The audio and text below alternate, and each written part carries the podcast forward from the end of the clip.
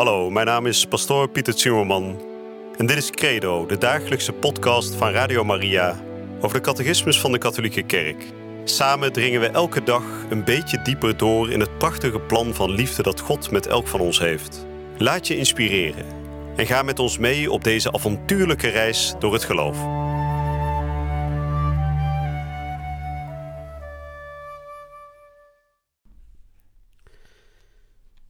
Beste vrienden, van harte welkom bij deze nieuwe uitzending van Credo, waarin we de afgelopen dagen kort gaan samenvatten. We gaan het kleine kopje in het kort bekijken, maar ik wil ook al een opening maken met de nieuwe paragraaf, namelijk de kerk, volk van God, lichaam van Christus, een tempel van de Heilige Geest. En dat betekent dat ik dus zo dadelijk ga beginnen met de korte samenvatting en dat ik daarna dus al de eerste paar nummers ga behandelen van de nieuwe paragraaf. Maar voordat we daarmee zullen beginnen, eerst zoals gebruikelijk weer gebed. En voor dat gebed zullen we het even stilmaken van binnen. In de naam van de Vader en de Zoon en de Heilige Geest. Amen. Heer God, door uw Zoon Jezus Christus hebt gij de kerk op aardige grondvest en hebt gij haar gemaakt tot teken en bewerker van het heil van de redding van alle mensen. We willen bidden dat veel mensen thuis raken in die kerk, dat veel mensen door de sacramenten zich steeds inniger met u verbinden, dat ze door het sacrament van het doopsel worden geboren tot nieuw leven, en dat ze door het sacrament van de Eucharistie mogen worden gevoed met uw leven, het eeuwig leven. Dat vragen we u door Christus, onze Heer. Amen. En dan lees ik voor de nummers 777 tot met 782. In het kort. Het woord ecclesia, kerk, betekent bijeenroepen. Het duidt de samenkomst aan van hen die door het woord van God samengeroepen worden om het volk van God te vormen. En die, gevoed met het lichaam van Christus, zelf lichaam van Christus worden. De kerk is tegelijkertijd de weg en het doel van Gods helsbeschikking, vooraf geheeld in de schepping, voorbereid in het oude verbond, gesticht door de woorden en de daden van Jezus Christus, verwezenlijkt door zijn verlossend kruis en zijn verrijzenis, wordt zij als helsmysterie zichtbaar gemaakt door de uitstorting van de Heilige Geest. Zij zal voltooid worden in de heerlijkheid van de hemel, als de vergadering van alle verlosten van de aarde. De kerk is tegelijkertijd zichtbaar en geestelijk. Een hiërarchische gemeenschap en het mystiek lichaam van Christus. Zij is één, samengesteld uit een menselijk en goddelijk element. Dat is haar mysterie, en slechts het geloof kan dit aanvaarden. De kerk is in deze wereld het sacrament van het hel, het teken en het instrument van de gemeenschap van God en de mensen. Paragraaf 2. De kerk, volk van God, lichaam van Christus, tempel van de Heilige Geest. 1. De kerk, volk van God. Voorzeker, in alle tijden en bij alle volken is een ieder die de Heer vreest en de gerechtigheid beoefent aan God welgevallig. God heeft het echter behaagd de mensen niet afzonderlijk, zonder enig onderling verband, te heiligen en te redden, maar hen tot een volk te maken dat hem naar waarheid zou erkennen en in heiligheid zou dienen.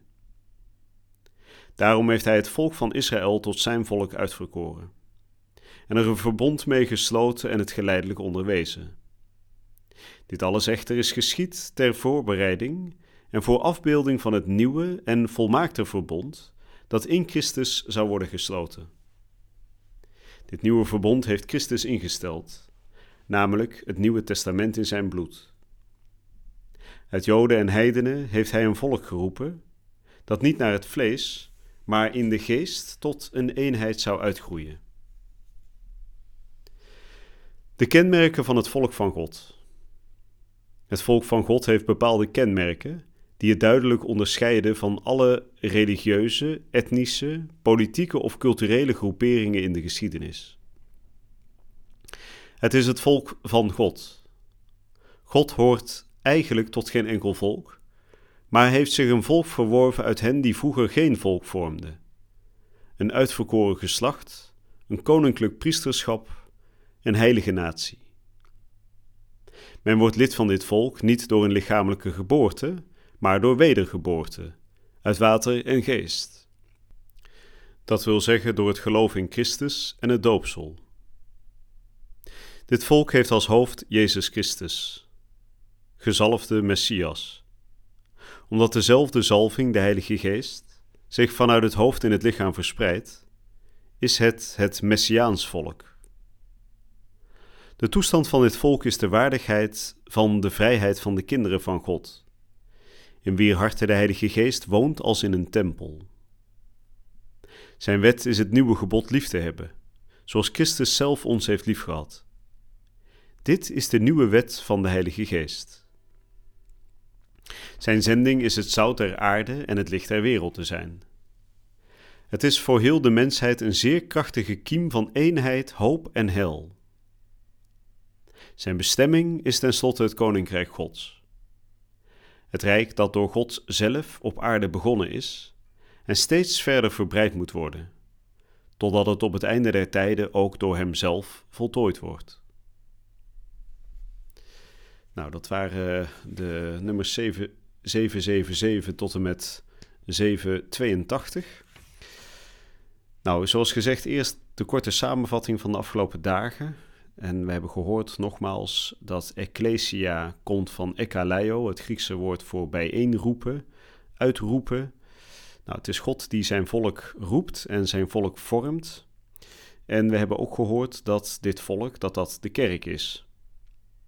En we hebben net gehoord in de samenvatting dat de voltooiing van die kerk zal zijn in de heerlijkheid van de hemel. Als de vergadering van alle verlosten van de aarde, zoals de catechismus het noemt. Dus die kerk is uiteindelijk op weg naar de voltooiing. En die voltooiing zal zijn dat alle verlosten, alle gedoopten die trouw blijven aan de wet van God en die door bekering steeds weer opnieuw de wil van God willen doen, dat die kerk uiteindelijk voor eeuwig in de hemel Ehm, samen met God voor altijd gelukkig mag zijn.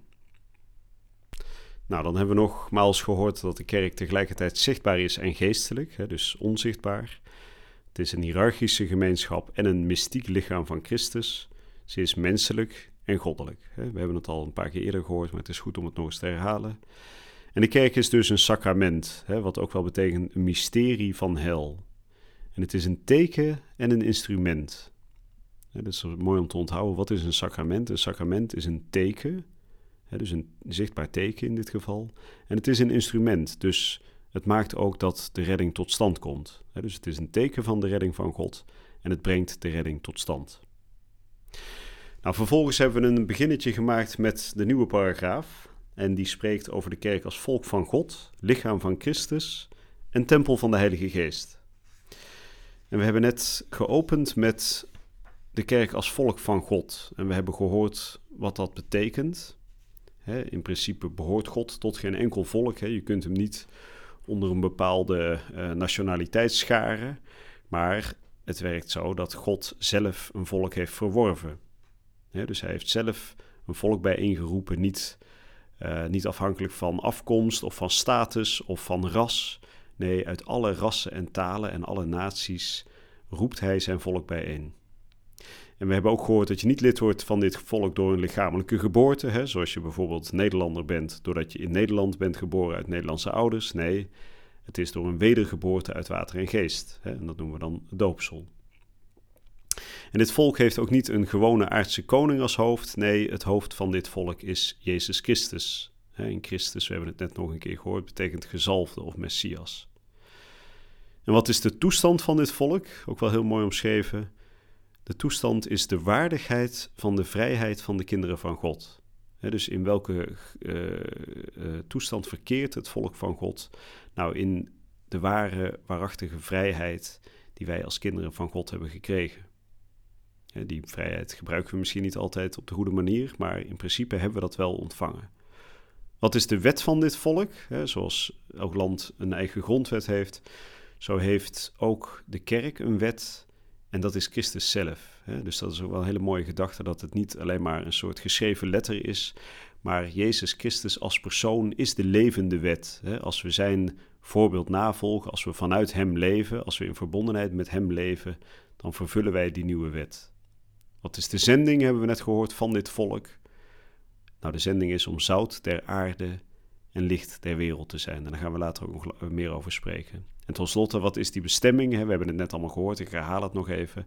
De bestemming van dit volk van God is het koninkrijk. En dat koninkrijk moet steeds verder verbreid worden, want God wil natuurlijk dat iedereen deelt in zijn redding. En uiteindelijk in de voltooiing aan het einde der tijden zal dan uiteindelijk dit koninkrijk alles in alle zijn. God alles in alle, moet ik zeggen.